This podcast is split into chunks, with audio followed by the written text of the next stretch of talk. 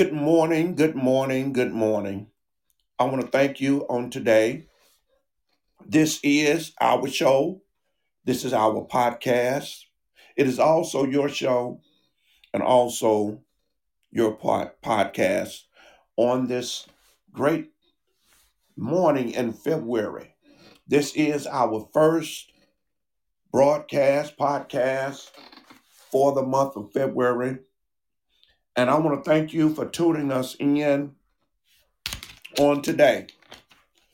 Welcome to our podcast, Crossroads, where our symbols are interstate markings of the interstate, specifically Interstate 40 and Interstate 55, where north and south meets east and west, where coming together is the epicenter, and it is the center point. It is called Crossroads.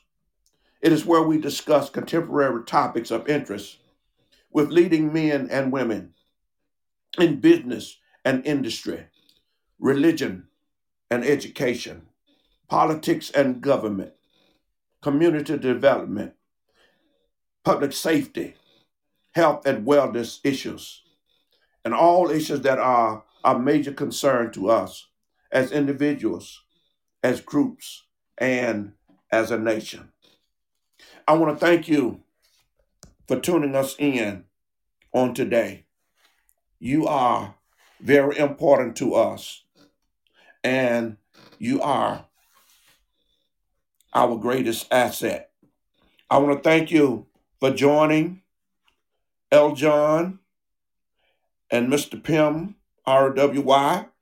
Thank you. Your call is very important to us. We want to thank you again on today.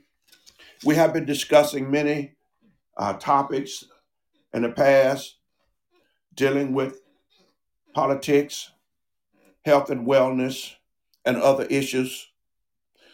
Today, we're going to look into the Black experience as we observe, as we celebrate, and as we commemorate Black History Month, which is set aside each and every year during the month of February.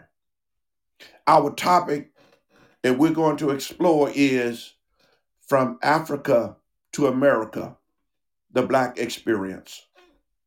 I don't have to tell you, and I believe that all of us know, that we do have a rich history before America and now in America. One of the problems that we have is what do we do with those that are called former slaves? We all know if we're going to use from a historical standpoint, uh, the year of 1619, uh, when uh, slaves were brought to the state of Virginia, 20 plus slaves, African slaves. And from that beginning, we have grown to millions and millions of Africans in America. What do we do with who we are? Well, for one thing, we're so very distinguishable. Other races and creeds and nationalities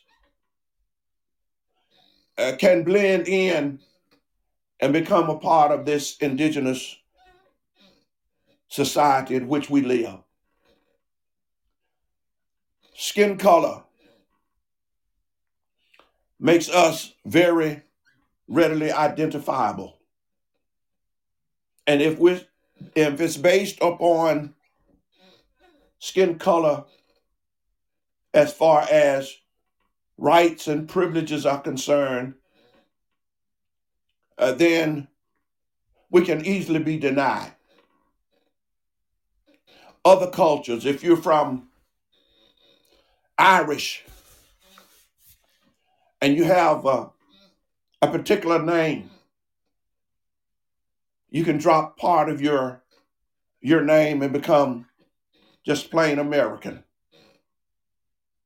Uh, if you're Polish, you can change your name and become mainstream American.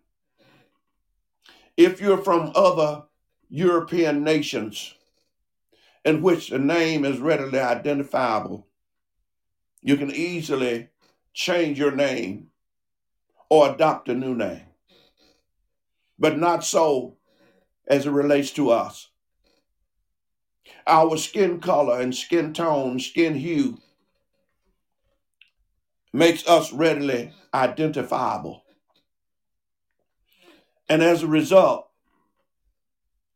we can easily be discriminated against when it comes to rights and privileges to living the American dream. And so when we first came, we were known as Africans. Our name has changed so much. We have become so many things to so many people from 1619. We have been Africans, we've been slaves, we've been Negroes, we've been colored, we've been African Americans, we have been Afro Americans, and now we're identified and called black. And so we have gone through a transition of identity from Africa to America. But through it all, we have learned how to adapt, to overcome, and to achieve.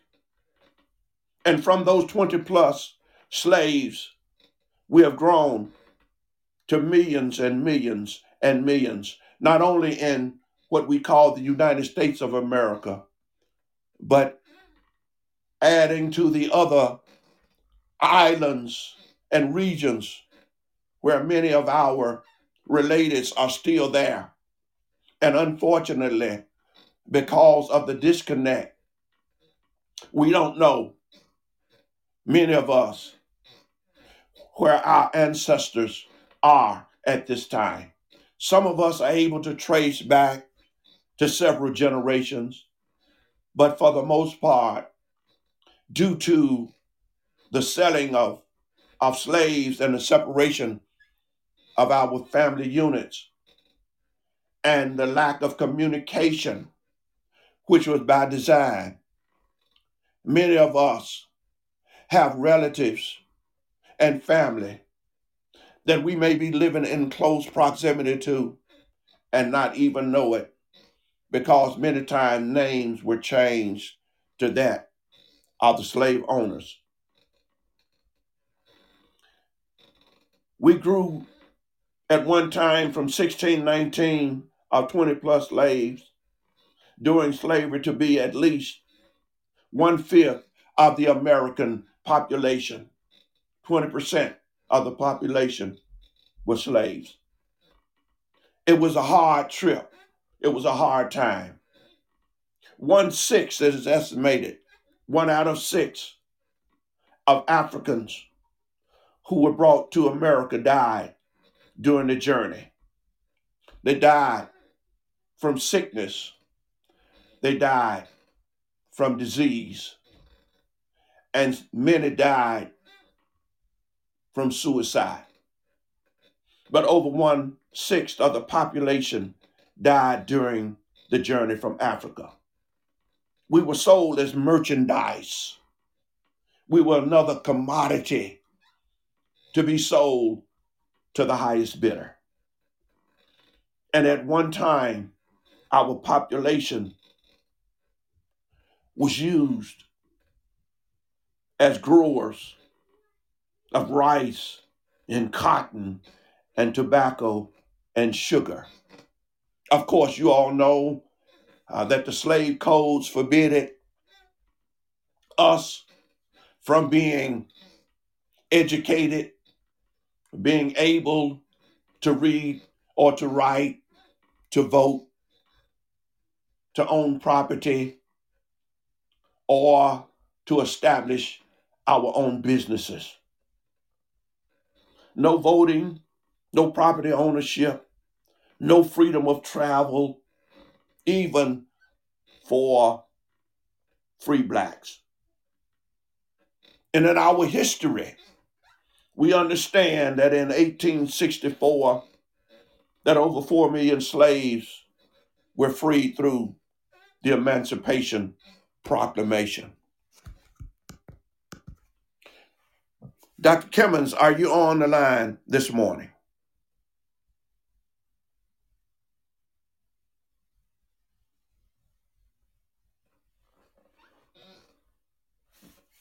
Dr. Kimmons, if you're on the line, I want you to check in on this morning.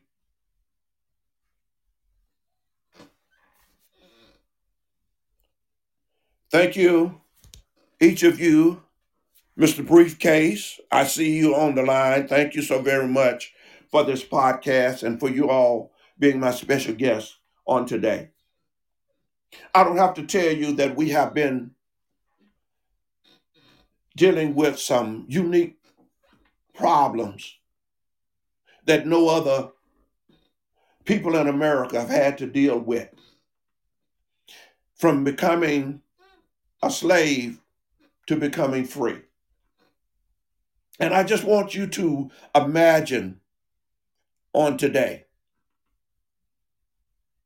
the hardships that our foreparents had to deal with when many of them, by the millions, dreamed of a time when they would be free.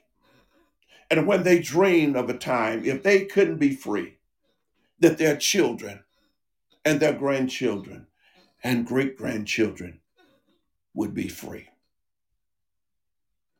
And so that was their dream, their American dream.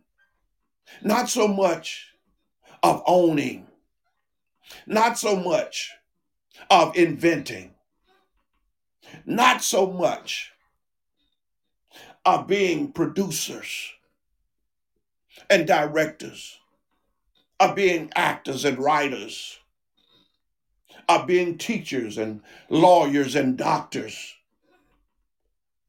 but just the yearning to be free, to have the desire to pursue life, liberty, and happiness. And in my mind, I can just imagine, if you will, and if you would just take a trip back with me, how? In that moment of December 31st, 1863, how all of them, wherever they were, made their way to that old wooden church house where we get our modern watch night meeting from, where they all gather together to come and to wait for the stroke of midnight when the Emancipation Proclamation decree would go into effect. Can you imagine the black experience of men and women who had yearned? We understand how it felt when our first black president, President Barack Obama, was elected as president of the United States. Oh, yes, we could rejoice, but it was nothing like the feeling, I guarantee you, when everybody was feeling like they had been elected president. When they gathered all together, that old man who was beaten down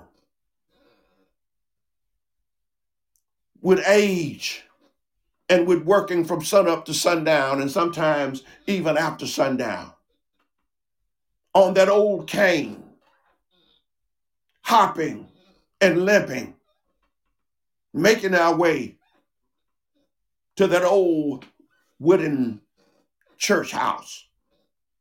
Can you imagine the field hands leaving from the slave quarters, going to the old wooden church house? The mothers carrying their children in their arms. Somebody carrying a loved one on their shoulders, making their way to the old wooden church house and getting there and singing songs of joy with melody in their heart, waiting for the stroke of midnight to come. From Africa to America, that black experience. This doesn't take anything away from other immigrants, but we are the only group in America who experience what we experience that is the pain of slavery. And as an institution of life, which is different from being an indentured servant, because number one, you're gaining a skill, you're learning a trade. And number two, it only lasts for a specific period of time. And you still had the freedom of movement. You still were able to enjoy the privileges of citizenship. But here is an entire group of millions of people. No other people in America other than the African has this experience. And it is unique.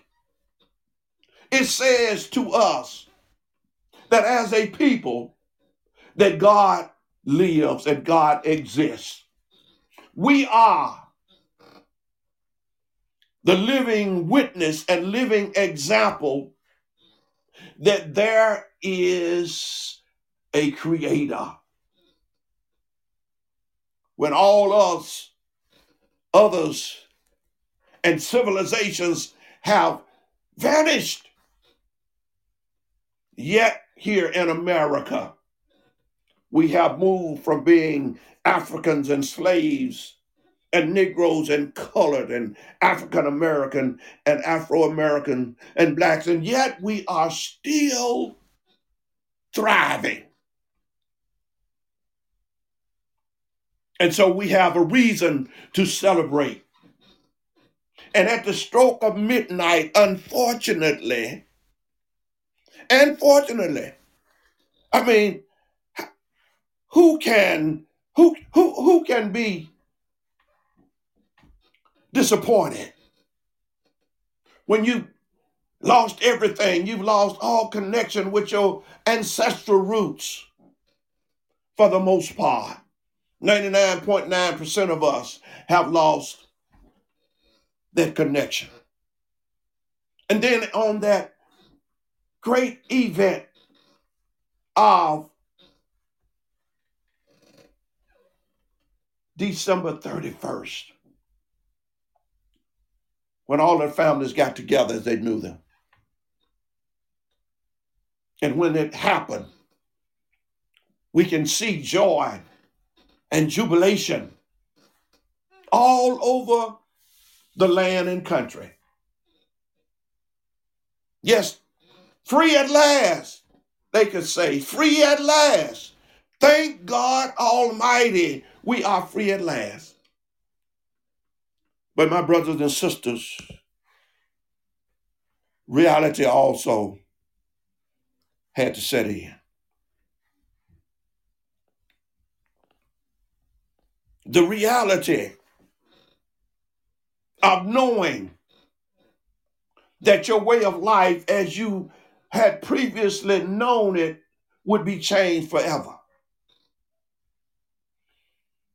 When they were obligated to go back to the slave quarters, they were no longer slaves.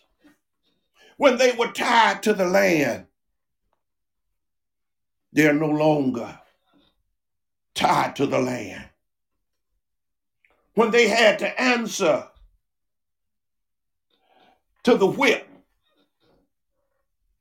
to the slave master, and to his hired hands,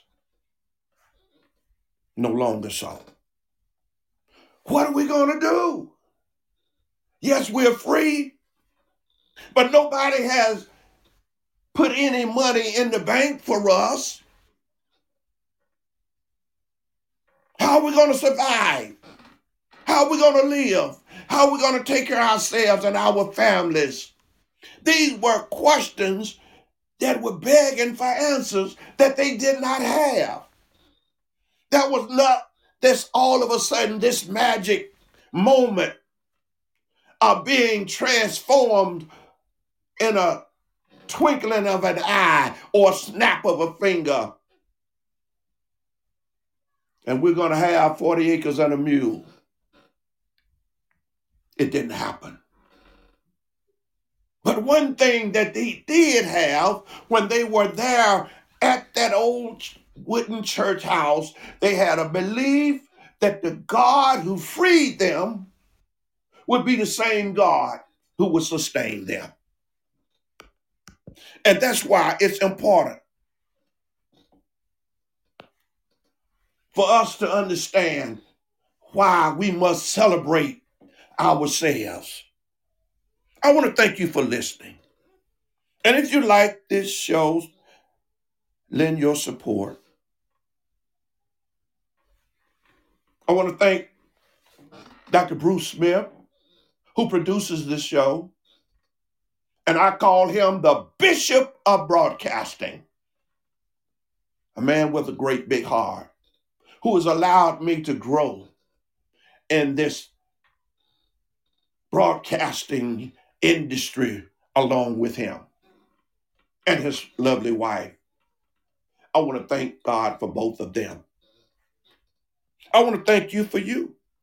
I want to let you know that this is the first of four episodes on the Black experience. We have achieved so much. We've done so many great things, and we're going to have other guests on our show. If you're on for the first time, thank you so very much. Thank you, Shanta. Thank you, Mr. Be Great.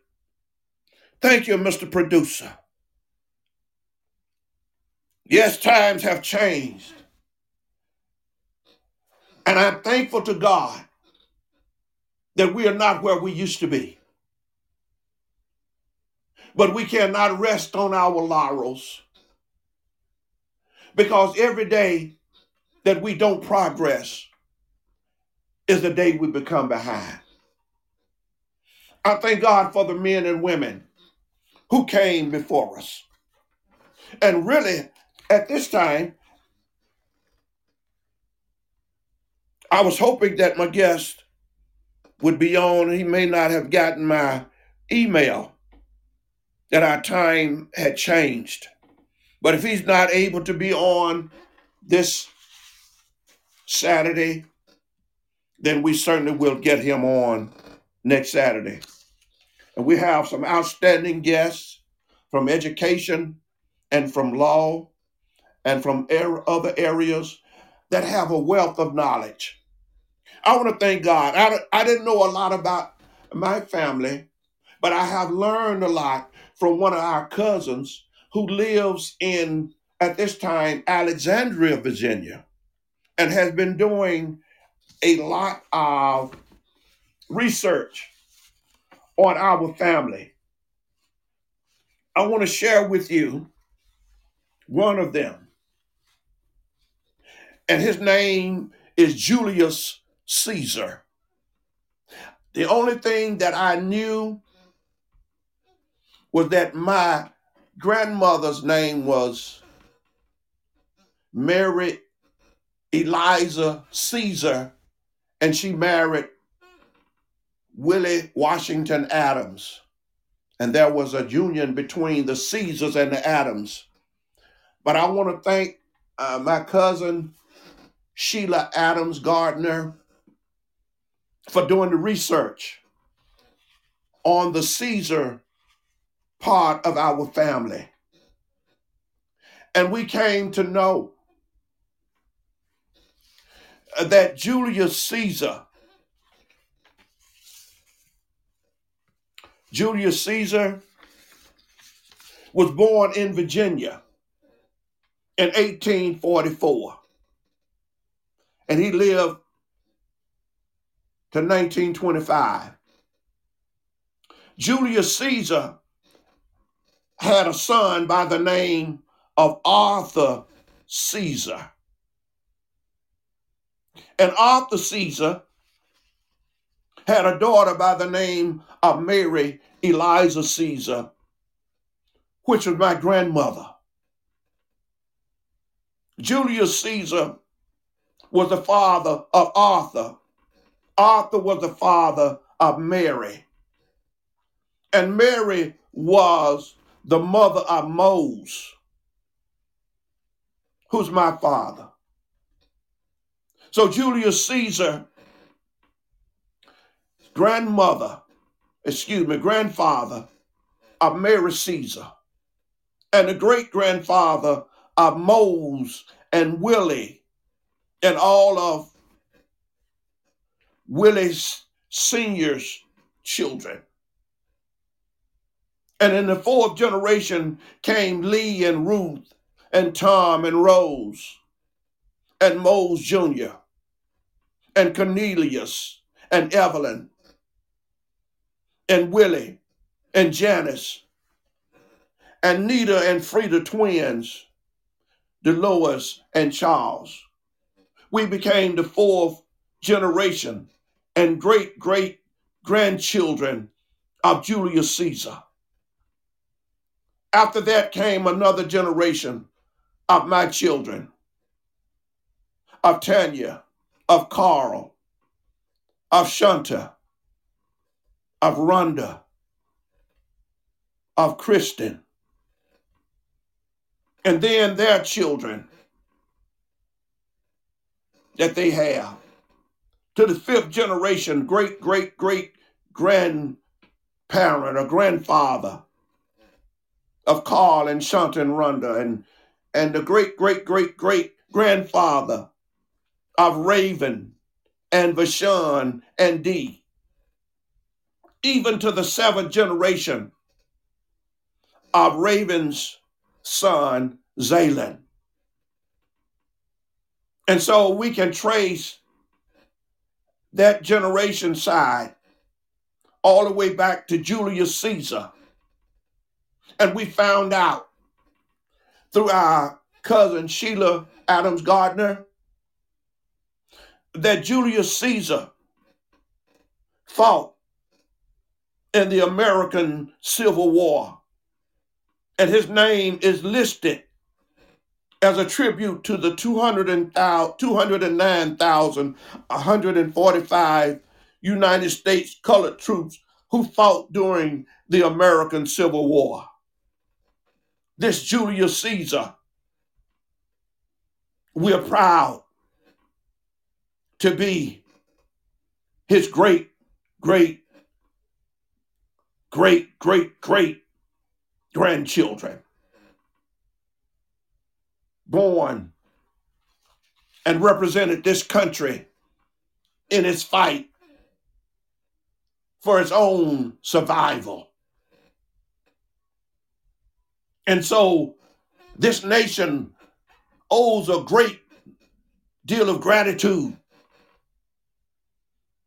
not only for those who made this nation great through their sacrifices of their hands and their labor, but also those who took up the call to arms when it was issued to them for the survival of this nation from a military standpoint. And I salute all veterans on today, past and present, those who even gave of themselves with the ultimate sacrifice from the Revolutionary War of a Crispus Attucks all the way through the Civil War, through World War One and World War Two, through the Kore- Korean conflict, such as our cousin Clarence Adams, who was captured during the Korean conflict and was taken as a POW. And when he came to America, back to America, was not given a hero's welcome like so many others, but he spent years in captivity, captured by the Red Chinese. And so, not only through the Korean conflict, but the Vietnam con- conflict, and all of the other wars that have been fought that hadn't been declared to be wars, whether it's in Afghanistan or whether it's Saudi Arabia or any of the other Middle Eastern nations, whether it's down in South America and Panama and all other countries where our blood has been spilled to defend this nation. And I want to salute all the veterans on today, regardless of what branch of service you were enlisted in. You have my deepest gratitude and my deepest thanks.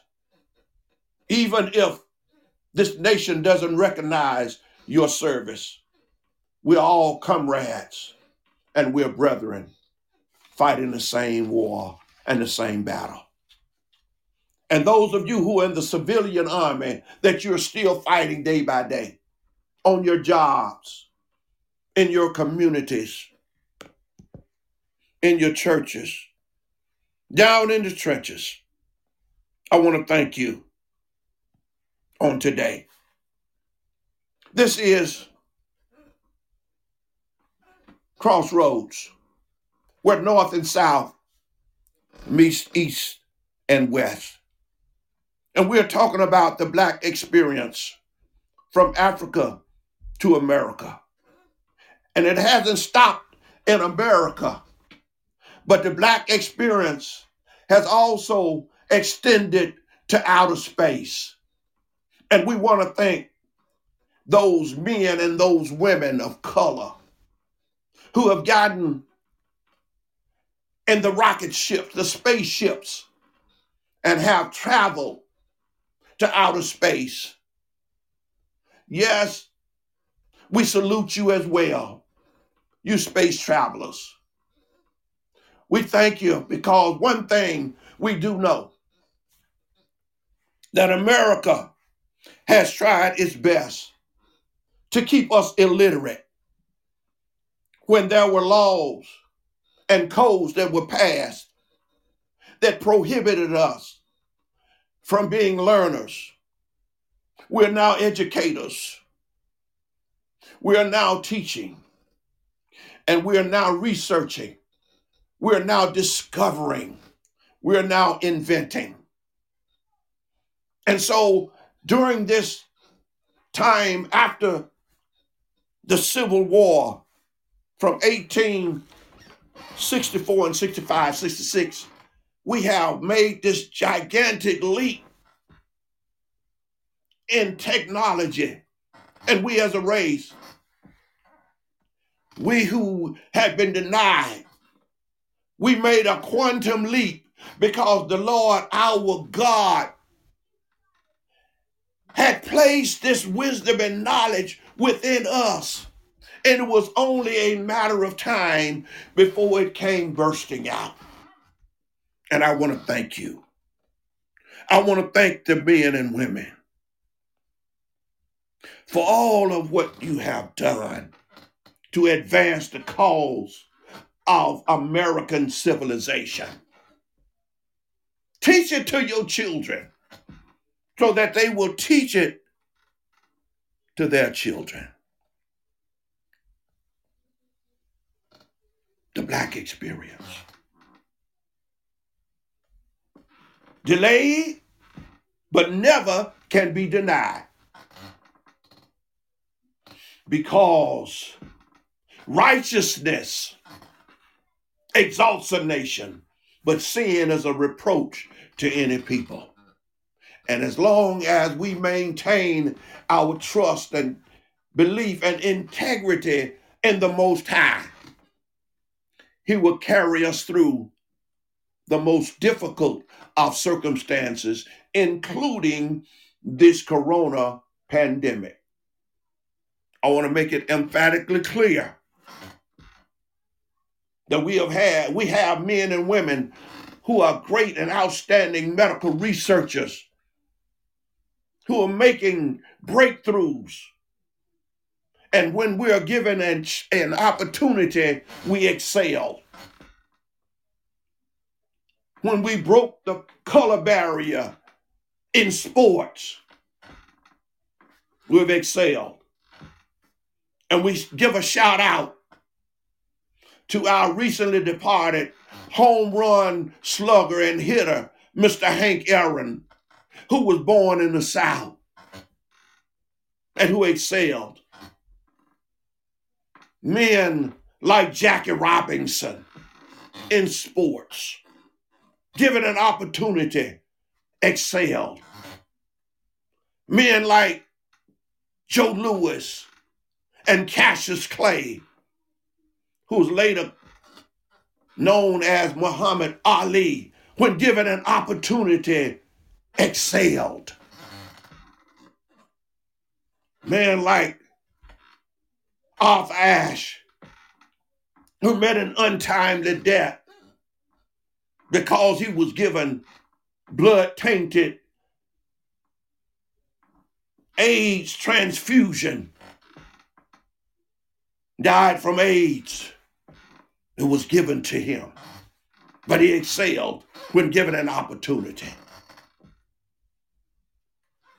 brilliant military men like the General Benjamin O. Davis, when given an opportunity, excelled. And yet, America has the audacity to deny us these educational opportunities our foreparents our grandparents and great grandparents who had to tend to the sheep, the cattle, the farm. And most after proclamation, Emancipation Proclamation, could only spend just a few years getting a grade school education to learn how to read and write. And yet, America wants to judge us and evaluate us on standards of reading, writing, and arithmetic,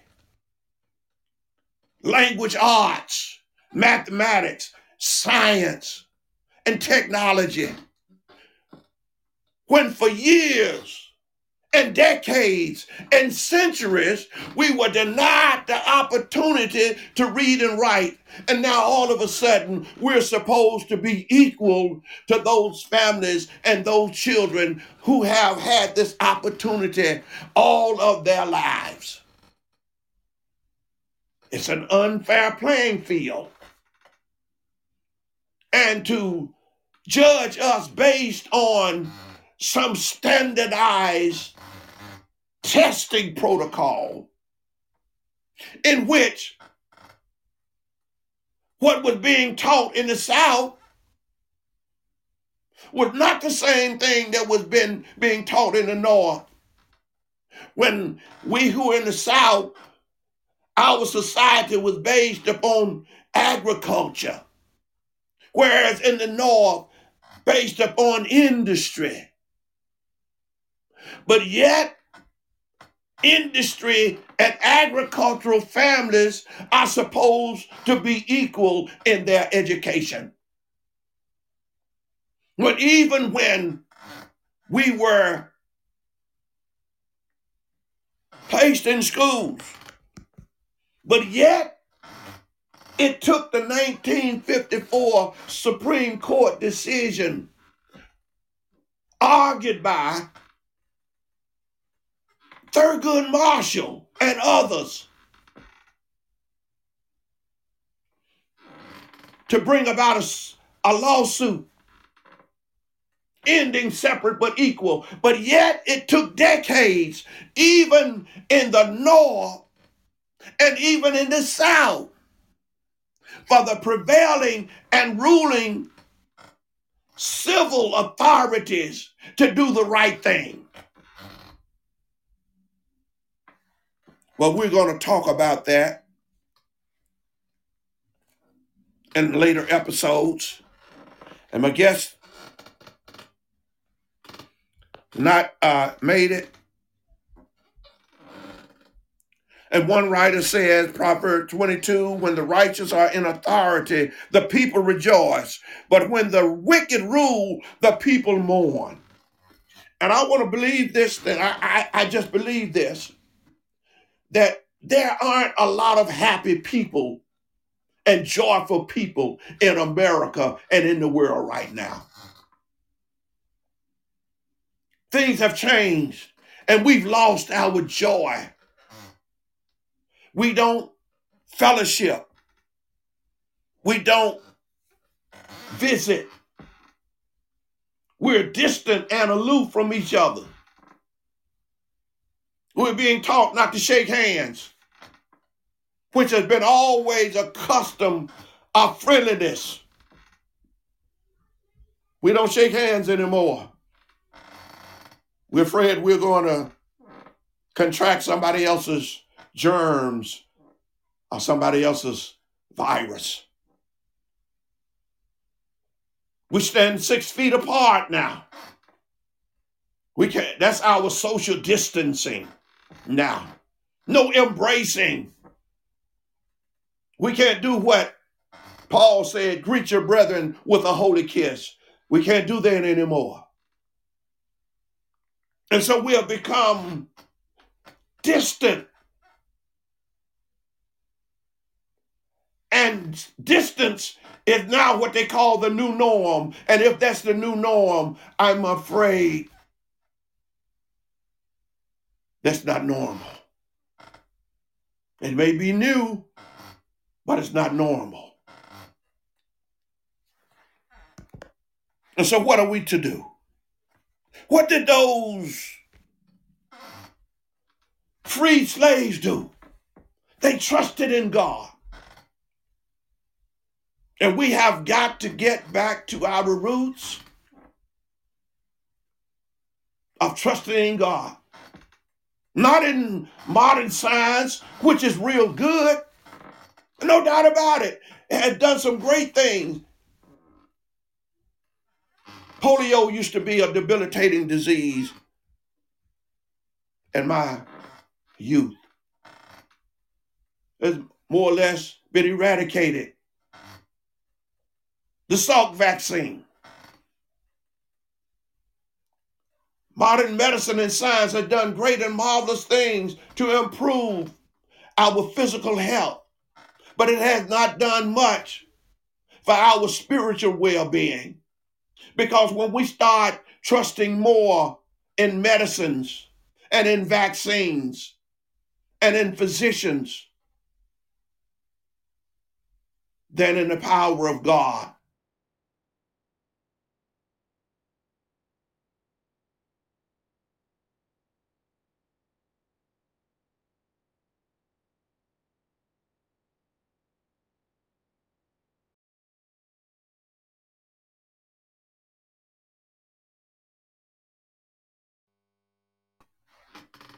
I certainly thank you.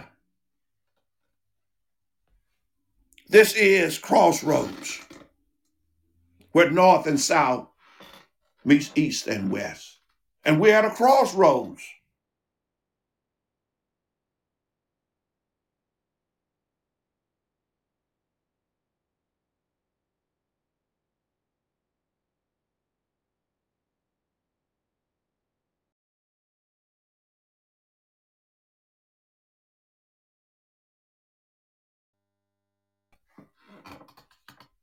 We need peace. We need peace in our homes and families. We need peace in our communities and neighborhoods. The, back, the black experience has taught us many things. It's been a great guidepost for us. It has taught us the depravity of the human soul.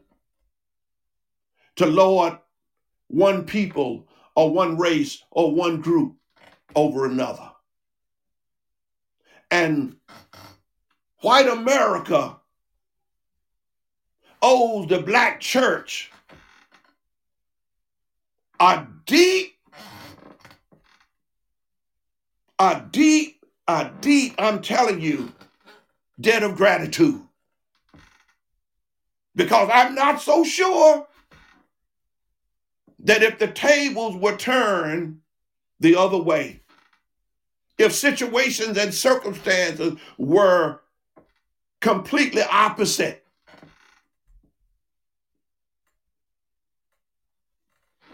I don't know if white America would be as accommodating as many of us who are black are in America. It is only because of the love of God in our hearts that says, Love your enemies and your neighbor as yourself. And it's upon these principles of love that has allowed us to be forgiving.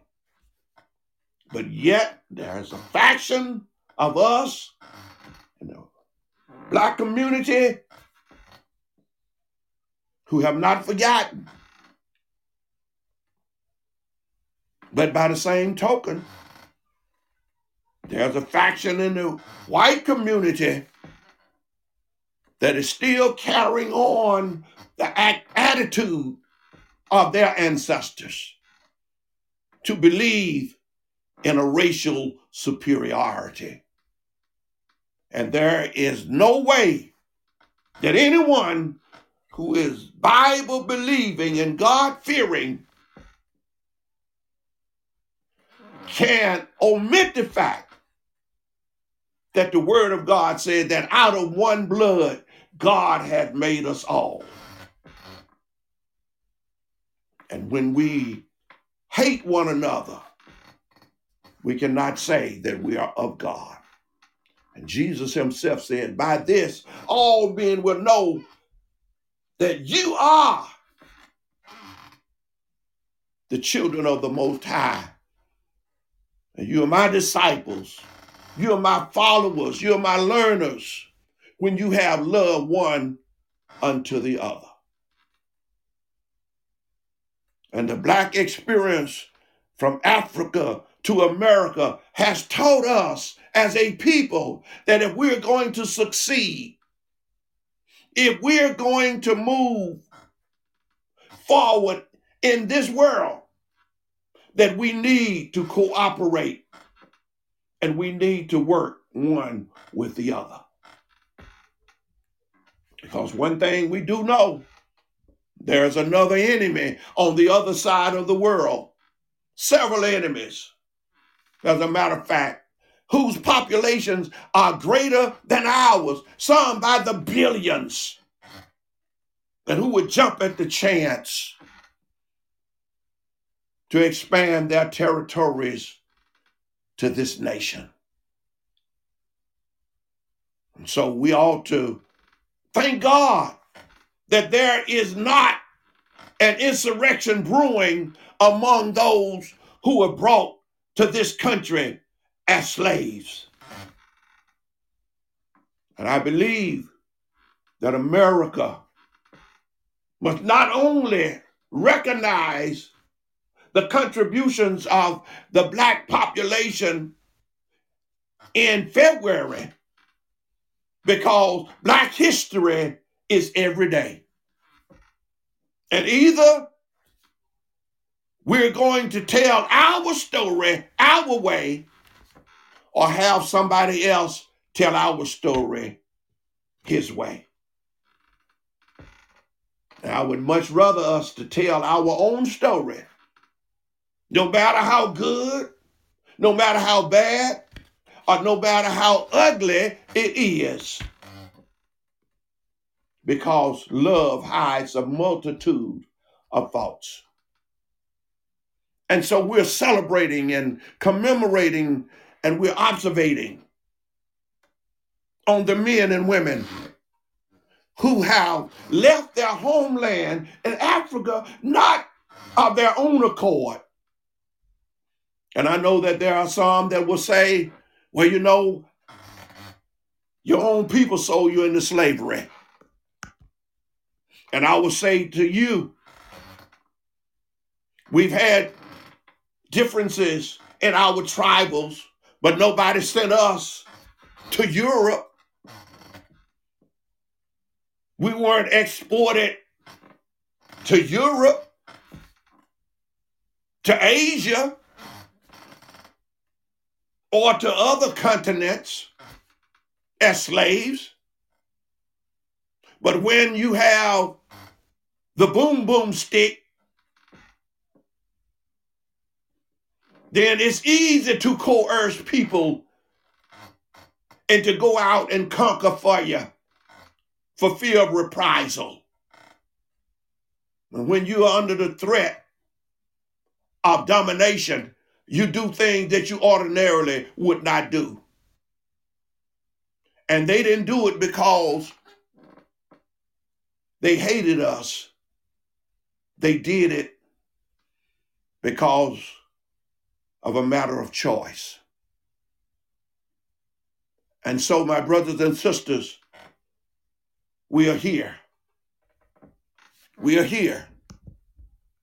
We are here and America has to deal with the problem that it created. And it's not through testing us and studying us and analyzing us, but it is incumbent upon America to do all that America can do to uplift us to help us to be all that we can be. Because if we can achieve under the worst of circumstances, oh, what would America look like if we can achieve under the best of circumstances? And perhaps therein lies one of the reasons why there is so much discrimination in America. It may be because of the idea that if we do so much to help them, their potential is unlimited. And if we can get to the moon,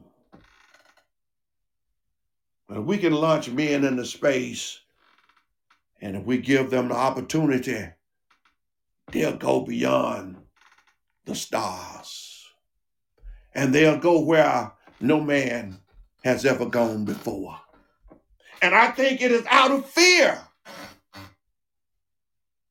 that many in government and in politics have that we must not allow them that opportunity.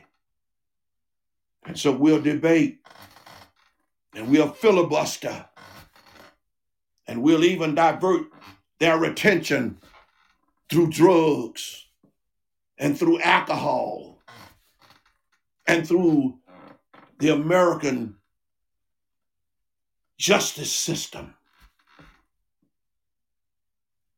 to prevent them from achieving.